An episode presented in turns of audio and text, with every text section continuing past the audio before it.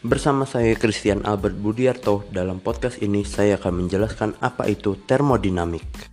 Termodinamik berasal dari kata Yunani, yaitu term and dynamic, di mana term itu artinya adalah heat, yang bahasa Indonesianya adalah panas, dan dynamic adalah power, yang bahasa Indonesianya adalah daya.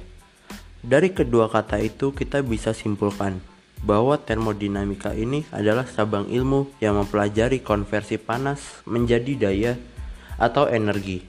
Daya atau energi adalah segala sesuatu yang bisa menyebabkan perubahan. Dalam termodinamika terdapat dua hukum. Yang pertama adalah hukum kekekalan energi, di mana energi tidak bisa dihilangkan, tetapi hanya bisa dirubah dalam bentuk energi lain. Dan hukum kedua menyatakan jika energi bergerak dari yang tinggi ke rendah. Contoh seperti saat masak di kompor. Perpindahan kalor akan berpindah dari area yang suhunya tinggi ke area yang suhunya rendah. Dalam termodinamika terdapat istilah-istilah yang harus kita ketahui. Di antaranya adalah sistem, surrounding, dan boundary. Sistem adalah zat atau luasan yang menjadi fokus dalam studi termo. Surrounding adalah lingkungan yang berada di luar sistem. Dan boundary adalah batasan antara sistem dengan lingkungan. Selanjutnya adalah macam-macam sistem.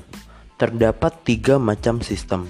Yang pertama, closed system, open system, dan isolated system. Yang pertama, closed system, di mana dalam sistem ini tidak terjadi transfer massa, tetapi terjadi transfer energi yang keluar masuk. Yang kedua, open system, di mana terjadi transfer massa dan juga terjadi transfer energi.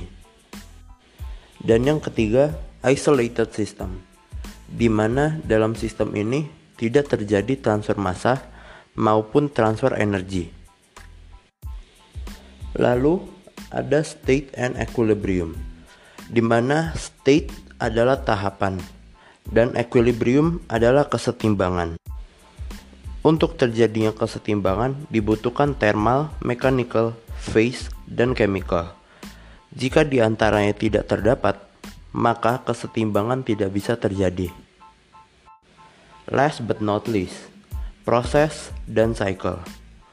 Proses adalah perubahan dari tahapan, dan cycle adalah siklus, di mana kondisi awal sama dengan kondisi akhir. Lalu yang terakhir adalah hukum nol termodinamika, atau juga disebut zeroth law.